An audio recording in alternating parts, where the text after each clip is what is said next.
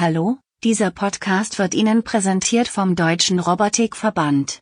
Viel Vergnügen beim Zuhören. Robotik in der Industrie.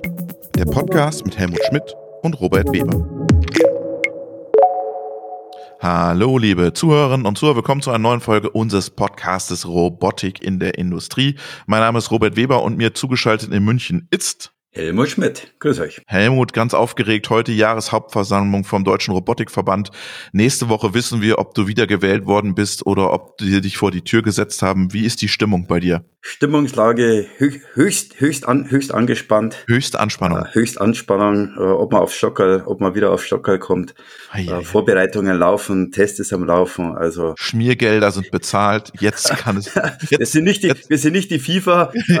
jetzt nur noch offen, ja? Ja, ja, genau jetzt hat, äh, ist alles geclosed, aber schauen wir mal, wie alles läuft. Nein, ich glaube, ich freue mich natürlich. Wir haben ein paar tolle Themen, die wir vorstellen, wie es gelaufen ist. Ansonsten ist ja eine Veranstaltung eher eine dröge Geschichte, was Status und Ablauf ist, aber eine kurze Rechenschaft, was los ist und dass wir dann tatsächlich höchst professionell und motiviert ins kommende Jahr starten. Wir machen ja auch eine Sonderfolge noch im Dezember mit euch, nämlich wir blicken dann zurück auf das ganze Jahr und ihr müsst sozusagen auch gegenüber den Zuhörern und Zuhörern Rechenschaft ablegen. Genau, das wird wahrscheinlich noch eine größere Challenge werden. Da müssen wir überlegen, ob wir eine offene Q&A mal starten, genau. dass wir das noch interaktiver hinbekommen. Ähm, nein, aber da freue, mich, da freue ich mich natürlich drauf und das wird eine tolle Sache. So, was haben wir im aktuellen Teil, bevor wir zu unserem Gast kommen? Wir hatten ja kürzlich über äh, ein neues Startup oder eine Umfirmierung eines Startups äh, gesprochen mit dem Jens Kotlaski. Aus U ist ja zu Agile gewandert, wo wir über die Werkseröffnung gesprochen haben. Er hat Vorausrobotik gegründet und jetzt ganz neu ging über den Ether eine Kooperation und die Zusammenarbeit zwischen äh, Klos Schweißtechnik die ja führend in dem Bereich manuelles Schweißen sind und mit Vorausrobotik. Und da sieht man den ersten Trend, wo sich Vorausrobotik hin entwickeln möchte. Tatsächlich ihr Wissen, ihr Know-how über Cobots, über Usability, über Bedienoberfläche. Und da stellen sie eben vor, wie kriegt man Industrieschweißen äh, mit Industrierobotern und den Cobot Usability Fähigkeiten hin. Ich bin schon sehr gespannt. Ich habe die Lösung selber noch nicht gesehen. Die wurde auf der Euroblech vorgestellt. Aber da zeigt sich äh, mit unseren Podcasts haben wir immer die neuesten Firmen äh, am Start mit den neuen Themen und das freut mich natürlich. Äh, und der Kooperation, glaube ich, das wird eine coole Sache. Mich hat das so ein bisschen, die sollen jetzt alle die Ohren mal zumachen bei Voraus, gewundert, das Projekt, weil, aber ich habe sie auch eingeladen, auch schon sofort, dass sie mir uns darüber erzählen, weil das hört sich schon wie ein krasses Engineering-Projekt an, ne? Mehr so Engineering-Dienstleistung als jetzt ein skalierbares System, oder? Hm, könnte man meinen. Ich glaube eher, dass die Idee ist, sogenannte, könnte, könnte ich mir vorstellen, ohne mit Ihnen gesprochen haben, sogenannte Applikations- oder Softwarebausteine zu äh, generieren, so ähnlich wie es ja ein, ein, ein Robco oder der amerikanische Staat als vorgeben, dass du sagst, du lädst dir jetzt eine, eine Schweißen-App auf und dahinter steht die Voraus-Robotic Usability äh, und morgen ist es Palettieren und übermorgen ist es Polieren. Das heißt, es ist einmal natürlich ein Engineering- und Integrationsaufwand auf die Roboteroberfläche und sowas ähnliches haben wir ja nachher vielleicht in, in der Diskussion mit, mit Keba, was das bedeutet. Und das, aber da, da muss ich natürlich ganz tief auf die Robotersteuerung eingehen. Das könnte ich mir vorstellen. Ah, okay. Äh, für, genau, für mich klang es eher so wie so ein Engineering-Dienstleistungsthema. Aber wir haben Sie eingeladen, Sie kommen auch, wir müssen noch einen Termin abstimmen. Ähm, dann können wir Sie ja direkt fragen. Genau. Jetzt wollen wir gar nicht so viel im aktuellen Teil Zeit verplempern, beziehungsweise wir haben auch eigentlich nichts mehr. Um ehrlich zu sein, wir haben nichts mehr, weil jetzt ist äh, saure Gurkenzeit im November, Dezember. Da sind alle jetzt im äh, letzten äh, Arbeiten Bilanz machen und Rechnungen raushauen, Rechnungen stellen, Rechnungen bezahlen. Und wir haben heute einen Gast, an dem wir eigentlich schon ein ganzes Jahr hinterher sind, Helmut, und zwar die Michael Garstenau. Hallo Michael, grüß dich. Hallo, grüß euch. Es freut mich, dass wir es endlich geschafft haben. Ja, endlich. Ja? In Österreich gehen die Uhren ein bisschen langsamer, oder was? Ja, die drehen sich manchmal vor und manchmal zurück. okay. Michael, bevor wir starten, stell dich doch ganz kurz den Zuhörern und Zuhörern in zwei Sätzen vor. Mein Name ist Michael Gastenauer, ich bin Produktmanager bei Keber für den Bereich der Robotik und bin seit 20 Jahren mit Keber verbunden. Eigentlich purer Ingenieur, aber im Lauf des, des Arbeitens ins Produktmanagement gerutscht, weil es doch da ein bisschen ein Sendungsbewusstsein gegeben hat, dass man auch das Richtige tut. Mhm, darum bist du jetzt hier. Du hast ein Sendungsbewusstsein. Ja, im doppelten Sinne. Ja. ja. perfekt. Aber das ist ja ganz wichtig und das ist ja die Aufgabe eines Produktmanagers. Du brauchst ein bisschen technisches Know-how meistens nicht nur ein bisschen. Du musst aber auch Vertriebsgene haben, äh, um nach außen zu kommunizieren. Deswegen freut es mich äh, und schön, dass wir auf der SPS, da sind wir ins Gespräch gekommen für eure neue Vorstellung äh, und bin schon sehr gespannt, was, was uns da an Neuigkeiten zu erzählen hast. Und da werden wir natürlich ein bisschen einen Deep Dive machen. Genau, sehr schön. Angefangen hat ja die ganze Geschichte irgendwann Anfang des Jahres 22, nämlich da habe ich was gelesen und ich zitiere jetzt, per Mausklick können Anwenderinnen und Anwender das jeweilige Robotermodell auswählen und mittels des umfangreichen Toolsets von Kmotion ist es innerhalb weniger Stunden einsatzbereit. Das war der Use Case mit Komao, der hat uns besonders interessiert. Michael, erzähl, was habt ihr da gemacht? Ja, unser Steuerungssystem ist eine besondere Lösung, um Robotik und andere Elemente eines, einer Gesamtlösung besonders gut zusammenzubringen. Wir zielen da auf Kunden, die ein gewisses Prozess-Know-how haben, die sich in irgendeinem Bereich besonders gut auskennen und die Robotik brauchen, um flexibel zu sein. Typisch Produktivität, das Thema Lot Size One, größere Produktflexibilität, das treibt die Leute zur Robotik. Und wenn man jetzt sein Kern-Know-how mit, mit Standard-Industrierobotern umsetzt, dann gibt's da manchmal Bröseln, Schwierigkeiten, weil die Offenheit der üblichen Standard-Robotiksteuerungen nicht so groß ist, dass man das wirklich optimal zustande bringt. Und da setzen wir drauf.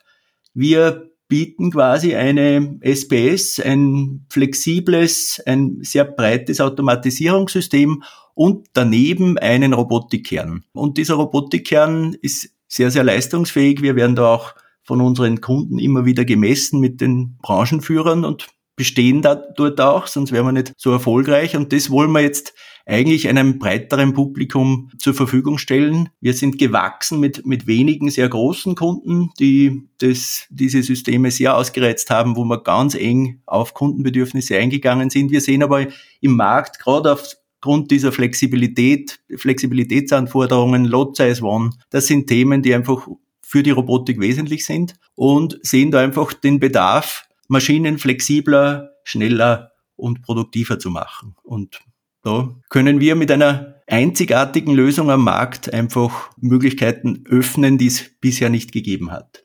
Da vielleicht eine kurze Frage, weil das interessiert die meisten. Du sagst einfacher Zugang oder sagen wir mal, um, um besser zu werden, ist ja immer die Frage, wie einfach ist etwas zu bedienen. Und du hast gesagt, ihr habt ausgewählte Kunden, Großkunden, große Volumina, das sind meistens Spezialisten. Wie einfach beziehungsweise wie Spezialist, Robotik-Spezialist muss ich denn sein, um mit eurer Lösung klarzukommen und vielleicht kannst du dann auf deine Lösung selber noch ein bisschen tiefer eingehen, um zu verstehen, was aus der Lösung genau kommt und wie man damit umgeht. Also da kann man, unser System ist sehr breit äh, anpassbar und spezialisierbar. Das heißt, die wie einfach das für die Endanwender oder für die Betreiber der Maschinen ist, liegt sehr oft im Hand, in der Hand unserer Kunden. Wir sehen einfach, dass wenn man ein allgemeines Produkt zur allgemeinen Automatisierung macht, wie eine Standard-Robotersteuerung, dann ist es oft sehr generisch und wenig auf den jeweiligen Anwendungszweck zugeschnitten. Und mit unserem System geben wir unseren Kunden die Möglichkeiten, das zu verbessern. Zum Beispiel, indem wir die Robotersprache an den anpasst, an die jeweilige Aufgabe. Das heißt, es gibt dann nicht zwei Systeme, die man da mühsam synchronisieren und streicheln muss und dann ein ganz, eine ganz dünne Schnittstelle zwischen diesen Systemen, also den Prozessteil und den Bewegungsteil, sondern man kann eine wirklich integrierte Sprache und auch Repräsentation und Ablaufbeschreibung für den Anwender machen. Das heißt, der bleibt in seiner Welt, er, er schreibt dann kein Roboterprogramm, sondern ein Bearbeitungsprogramm, in dem die Bewegung und der Prozess gemeinsam drinnen ist. Gleichzeitig kann man auch Visualisierung, Bedienung einfach vereinen. Also das, was typisch so Leit-SPS oder äh, Technologie, Prozesssteuerung ist, kann man in ein System zusammenkriegen und das vereinfacht die Bedienung ganz deutlich. Jetzt haben wir, Michael, 50 Folgen Robotik in der Industrie und das erste Mal nach 50 Folgen ist ein Steuerungsanbieter da. Das sagt ja auch schon irgendwas aus. Ist die Steuerung jetzt nur noch add-on, nice to have und gar nicht mehr so wichtig, weil äh, wir haben nicht immer oft über Steuerung gesprochen. Ja, das ist durchaus interessant. Das Thema Robotersteuerung an sich ist einfach wirklich, wirklich ein schwieriges und komplexes Thema.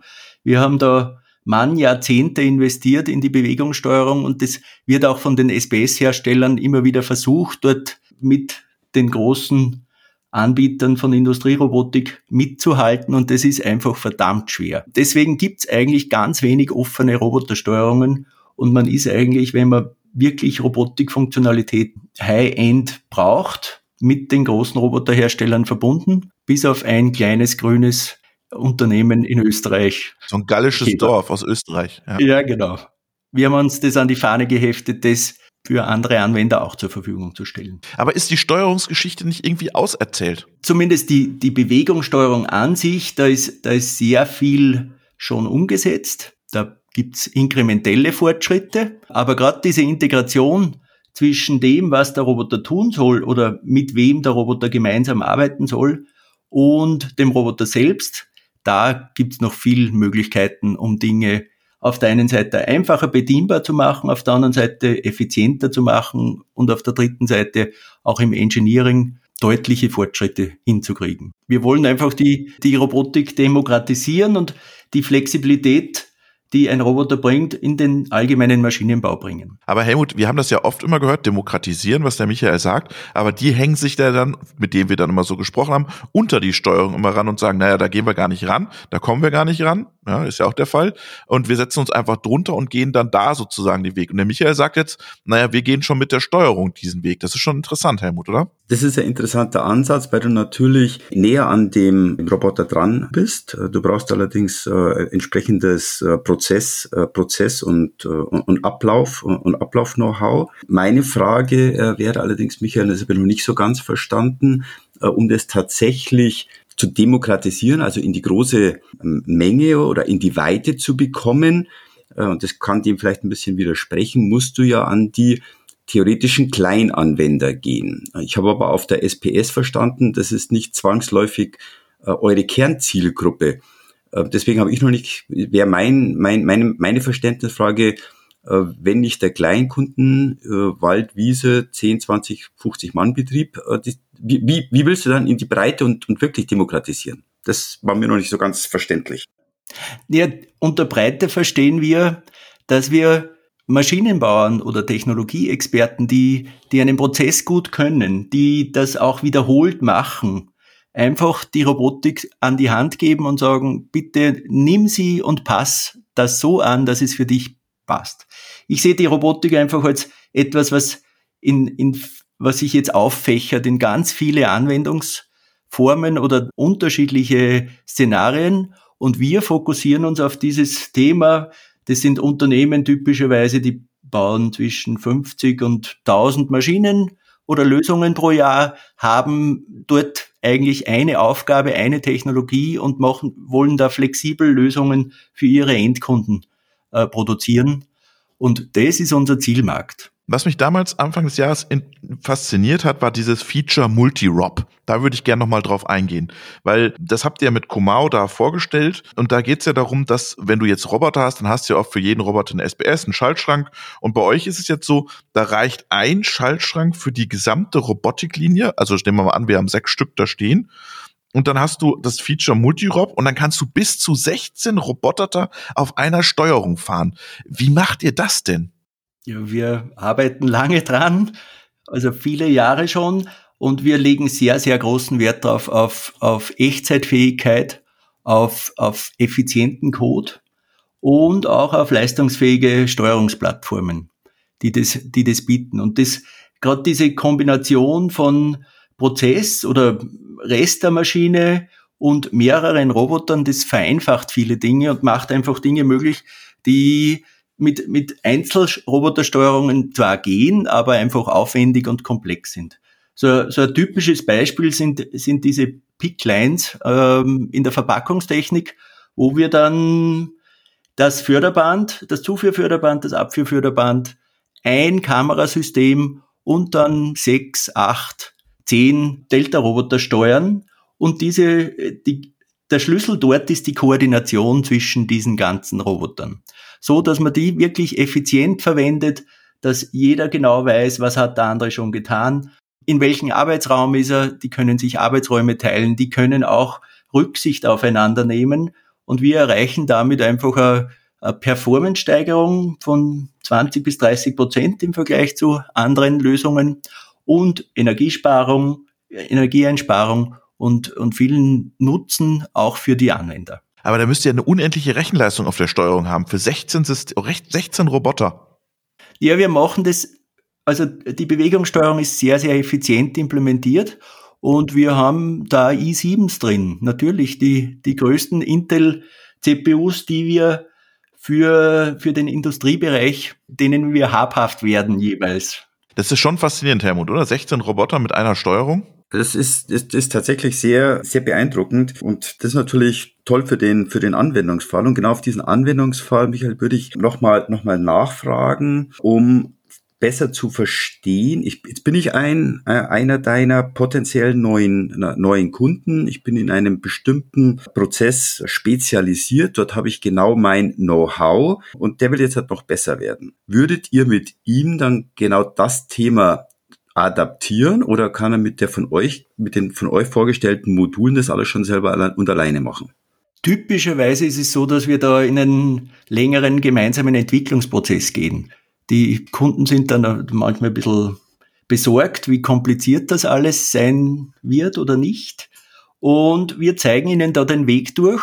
Das System ist so gestaltet, dass es Standard-Robotik-Funktionalität in, innerhalb von drei Tagen äh, herzeigen kann, wenn die Anlage richtig verkabelt und äh, aufgebaut ist. Und dann kann man auf dieser Basis einfach die Spezialitäten Schritt für Schritt integrieren. Und da gibt's verschiedenste Möglichkeiten, verschiedenste Programmierschnittstellen oder Zugänge. Und da entwickeln wir oder begleiten wir unsere Kunden typischerweise in dem Prozess, wie sie sich quasi diese Technologie sel selber als Untertan machen. Das heißt, Schritt für Schritt lernen die, wie sie, de, wie sie genau ihre USPs dann in diese Systeme reinkriegen. Jetzt haben wir ja schon mal eine Folge über ROS gemacht und Betriebssysteme in der Robotik. Macht ihr euch das eigentlich Sorgen, so Open Source Initiativen? Gibt es irgendwann eine Open Source SPS für den Roboter? Ja, da gibt's immer wieder Ambitionen. Wir haben auch mit ROS über mehrere Jahre versucht, irgendwie zu Rande zu kommen, aber das ist eigentlich über Prototypen nicht hinausgekommen. Die Systeme sind im industriellen Einsatz, haben sie nicht die Stabilität, die man einfach erwartet. Und das ist auch das Feedback, das wir kriegen. Bei uns kannst du reinschießen, was du willst in unsere Bewegungssteuerung. Das stürzt einfach nicht ab und das fährt nicht seltsam. Wir haben zehntausende Roboter im Betrieb und die machen alle wilden Bewegungen jeden Tag und das gilt auch für uns, das abzusichern. Das ist für uns ein Riesenaufwand und das sehen wir, dass das in der Open Source Community bis jetzt nicht getan wird, diese dieser Aufwand. Du warst ja jetzt auch der SPS. Glaubst du, dass sich die Steuerungsanbieter in Nischen bewegen werden? Es gibt Steuerungen ähm, Arduino, ja, ganz klein, Gebäudeautomation. So, jetzt seid ihr mit euren großen Komao-Robotern. Glaubst du, dass man sich in Nischen gehen muss, um da noch gut Geld zu verdienen in Zukunft? Es kommen ja auch immer mehr Steuerungsanbieter auf den Markt. Ich meine, wir haben ganz viele junge Unternehmen dort auch gesehen, die mit einer neuen Steuerung auf den Markt kommen. Ja, ich glaube auch, Steuerungstechnik wird, wird auch diversifiziert, wird in vielen, vielen unterschiedlichen Formen zur Verfügung gestellt, vom Arduino bis zum Multi-CPU-System.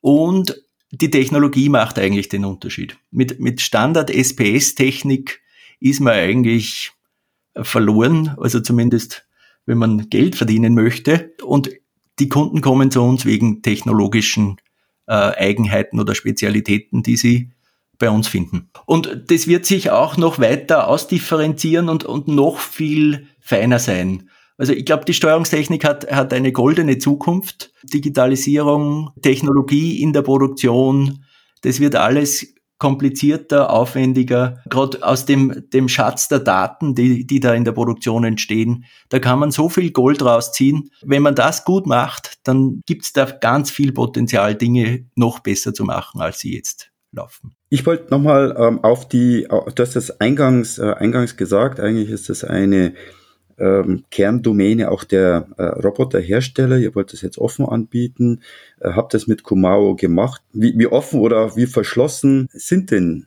die Jungs? Oder wie gibt's denn die Möglichkeiten für eure Seite, äh, mit den herkömmlichen äh, Industrieroboterherstellern dort womöglich noch tiefer reinzugehen, sich nicht als Wettbewerber, sondern als Ergänzung, als Spezialist, als Enabler zu sehen. Äh, denn da ist ja schon ein äh, möglicher Interessenskonflikt vorhanden. Natürlich, aber wir sind da in Dialog mit allen großen Roboterherstellern, weil wir das auch als zweites Marktsegment bedienen. Wir bedienen Roboterhersteller, in denen wo wir Handbediengeräte oder auch Steuerungsplattformen anbieten für äh, Roboterhersteller. Und da sind wir immer wieder im Dialog und dieses Thema, was ist jetzt mit dem Roboter und können wir den mit einer Gebersteuerung betreiben, das ist in allen diesen Dialogen ein Thema. Aber bei vielen ist dieses Verständnis, dass wir eigentlich nicht Mitbewerb sind, einfach ganz schwer herzustellen. Die haben ganz große Berührungsängste mit dem Thema, jemand anderer steuert den Roboter. Es gibt aber auch ein gewisses Aufbrechen. Äh, wir sind in guten Gesprächen mit einer Reihe von Roboterherstellern, wo dann der Comao nicht der einzige sein wird, den man mit Keber betreiben kann, sondern auch andere die sehen einfach, dass den Markt, den wir bedienen, der ist anders wie der Standardmarkt der Industrierobotik. Was mich am Ende noch interessieren würde, äh, Michael, ihr sitzt jetzt in Linz und ihr habt ja das ganz große Privileg in Linz, den Vater des Deep Learnings in Europa zu haben, den Sepp Hochreiter. KI kommt immer mehr auch in die Industrie.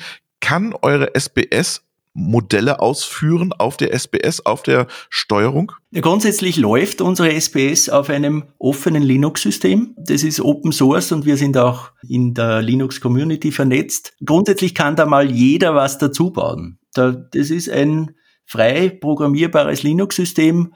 Parallel dazu gibt es auch von unserer Seite einige Ambitionen Richtung künstliche Intelligenz.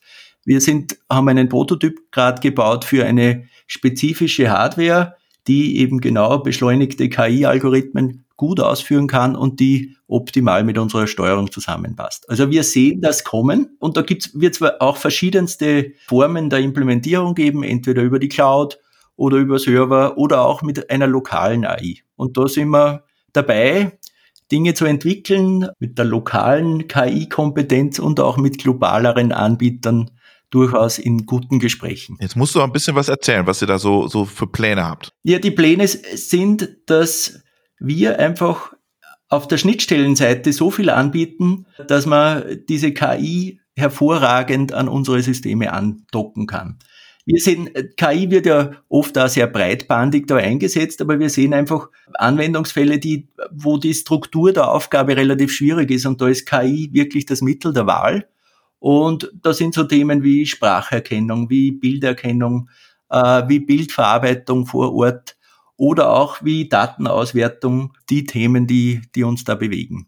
Wobei wir uns da auch eher als, als jemand sehen, der die Infrastruktur und die Möglichkeiten zur Verfügung stellt. Und äh, unsere Kunden sind in, in extrem breiten äh, Anwendungsfeldern unterwegs und das auch das KI-Wissen ist dann typisch das Kern-Know-how unserer Kunden und da sind wir äh, sehr demütig unseren Kunden gegenüber. Die wissen schon, was sie tun und wir wissen, dass wir nichts wissen. Ja, aber äh, Hardware skaliert halt nicht, ne? Das ist ein Problem oder Problem.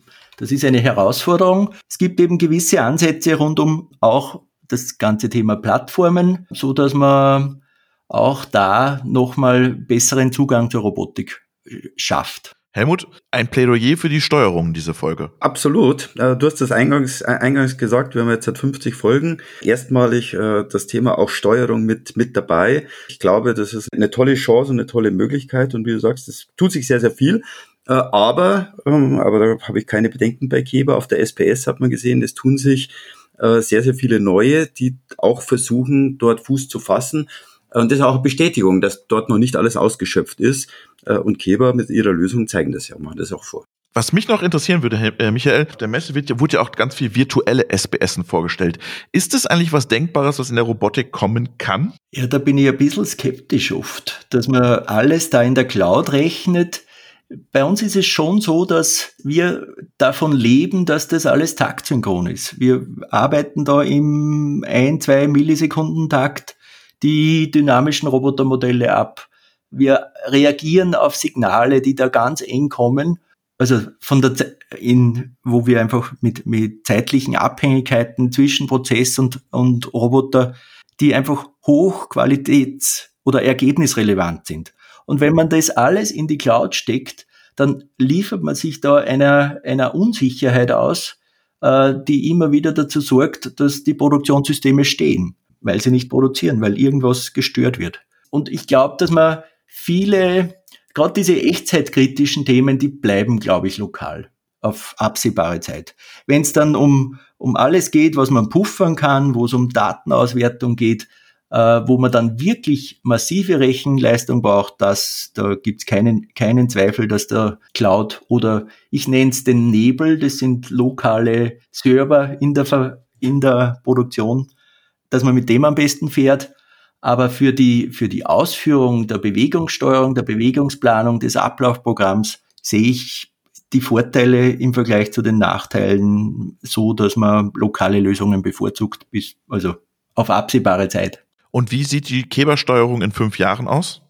Die Kebersteuerung in fünf Jahren, die wird mehr Funktionalität Richtung MRK haben. Also wir sehen, dass alle Roboter MRK oder Cobots werden. Sie wird einfacher zu bedienen, noch einfacher zu bedienen sein im, im Bereich der, für, für den Maschinenbediener. Das heißt, wenn es da eine Ausnahmesituation gibt und der Roboter bleibt stehen oder die Anlage bleibt stehen und der möchte das wieder zum Fahren kriegen, dann kriegt er ein einfach verständliches Set an Werkzeugen, das aus dieser Situation wieder rauskommt und, und die Produktion wieder zum Laufen kriegt. Das ist ja schon ein Hindernis mit diesen Koordinatensystemen und das Thema Orientierung in der Robotik ist ein so kompliziertes und wir, wir zermattern uns da einfach den Kopf, wie kann man das einfacher darbringen, so dass man damit gut umgehen kann. Sie wird auch skalierbarer sein. Wir werden unsere Rechenleistungen noch nach unten und nach oben bewegen. In den Programmiermodellen wird es vielleicht noch eine kleine Veränderung in der Robotikprogrammierung geben, aber das haben wir noch ganz am Anfang. Schauen wir mal. Also und Sprachen? Sprachen. Wird sich da was tun? Bei uns kann man die Sprache aktuell total frei einstellen. Die kann man sich, kann man verändern. Wir haben einen Mitarbeiter gehabt, der hat einfach die Sprache auf Müllviertlerisch umgeschrieben. Und man kann dann einen Roboter auch auf Müllviertlerisch programmieren. Aber eine einfache Ablaufrepräsentation wird es immer geben. Die wird auch maschinenproduzierbar sein, weil das Thema Offline-Programmieren ganz, ganz wichtig ist. Also eigentlich möchte ja keiner Roboter programmieren, das ist ja langweilig, sondern Wollte ich fragen, ja. eigentlich möchte ich meine Programme geführt mit, mit dem Know-how, dass, dass der Prozessbedarf generieren. Ich möchte da irgendwie einen Teil reinziehen und dann draufklicken und zack, fertig. Oder ich lerne den Roboter selber an, indem ich ihn bewege oder so. Ja, ja genau. Aber da vielleicht noch mal eine Frage, Michael. Ich habe ja anfangs vorgestellt das Thema Vorausrobotik äh, und Kloß-Schweißtechnik, die sich jetzt auf den Prozess Schweißen äh, festgelegt haben. Spitz gefragt, ist das nicht genau das, was ihr macht? Oder theoretisch wäre es das, was ihr macht, nur anders? Ja, diese Cobots beim Schweißen, das sehe ich so typisch als. als Aber der Kloß macht es ja mit, mit, einem, mit einem Industrieroboter. Ich will ja darauf hinaus, dass ein Industrieroboterhersteller, ähm, was du gerade gesagt hast, MRK-Fähigkeiten, Usability, ähm, eher auf die äh, genau über die über die Schnittstelle und die Bedienung hinbekommt. Also das ist äh, verwandt, sagen wir mal so, aber eigentlich fokussieren wir uns auf eher auf die Kunden, die sagen, na eigentlich habe ich ja ein Modell meines Teils und ich möchte mich da gar nicht beschäftigen, wo ich da jetzt genau hinfahren möchte, sondern äh, mein Lösungsanbieter hat die, die Intelligenz, dass ich das Teil ihm zeige und dann klicke ich da drauf und sage, bitte da schweißen und dann macht er das. Das ist ein, ein anderes Segment aber ähnliche Themen auf jeden Fall. Wenn du dich so am Markt umschaust, Michael, das ist zu Ende immer so unsere Frage, was fasziniert dich gerade in der Robotik? Wo sagst du, boah, damit habe ich nicht gerechnet, dass da sowas kommt? Was jetzt kommt, ist das Thema Sicherheitstechnik. Das hätte man gedacht, ist schon lange da. Ja, da gibt's jetzt Änderungen in den Normen. Viele äh, lavieren sich aktuell noch durch die jetzige Normenlage irgendwie durch. Aber das Thema Sicherheitstechnik wird uns in den nächsten drei Jahren ein bisschen wie ein Hammer treffen, die ganze Branche, weil die Normen einfach massiv strenger werden und diese, diese pragmatischen Lösungen manchmal dann einfach nicht mehr ausreichen. Und da muss sich viel tun, damit man da einfach normkonform bleibt. Und das ist auch von der Bedienung, von der, von der Beherrschbarkeit in, in den Arbeitsabläufen für alle eine Herausforderung. Da, Helmut, müsst ihr vom DRV das auf dem Schirm haben und eure Mitglieder gut beraten in dem Bereich. Genau, wir haben das auf dem Schirm. Die Problematik ist, dass die Normenlage zum einen natürlich immer hinter, hinterher ist. Und es gab schon die Initiative, äh, die Hand zu heben, sowohl wir vom Verband als auch die Roboterhersteller, dass man dort über das Ziel bei Weitem hinaus geschossen ist. Die einen reden von Demokratisierung und Robotik in die breite Anwendung. Und dann wird gerade die äh, Sicherheits- und Normenlage noch schwieriger was genau das ist, was der Michael sagt, das ist eigentlich gegenläufig und wird schwieriger. Es darf natürlich nichts passieren, das ist, das ist ohne, das ist ohne Frage. Aber da sind wir ganz stark hinterher. Wir sind auf dem Verband jetzt dabei, auch ähm, neue Mitglieder, die in dem Thema zu Hause sind, zu, zu haben. Wir haben ja mit dem Christoph Rüll und mit dem Andreas Schunkert äh, auch Spezialisten, äh, die sich dort hervorragend auskennen mit mit dem Drang, ist eben einfacher zu machen. Gut, die Norm ist jetzt durch, äh, ist äh, ratifiziert. Äh, aber da muss man schauen und dann muss man eben auch mit den Sicherheitsanwältern äh, jetzt schauen, wie kriegt man das wieder schnell hin. Aber eigentlich ist es eine konträre Entwicklung, was, was, was erstmal sehr schade ist. Aber da hat Michael recht, das wird auf uns zukommen. Ja, das ist ein richtiges Spannungsfeld zwischen ganz einfach und flexibel und für kleinere Unternehmen zugänglich und auf der anderen Seite diese, diese Rahmenbedingungen, die immer strenger werden. Michael, ich bin sicher, ihr werdet das auch irgendwie hinkriegen bei Keba. Das war ein schöner Einblick in eure Robotikstrategie aus der Sicht eines Steuerungsanbieters. Ich sage vielen, vielen herzlichen Dank für deine Zeit. Schöne Grüße ins Kinderzimmer deines Sohnes. Schöne Grüße nach Linz, nach Österreich. Herzlichen Dank. Es war mir eine große Freude. Herzlichen Dank. Schöne Vorweihnachtszeit, Adventszeit. War jetzt der erste Advent. Äh, und ich freue mich schon auf die weiteren Neuigkeiten von euch. Super. Danke dir. Robotik in der Industrie. Der Podcast mit Helmut Schmidt und Robert Weber.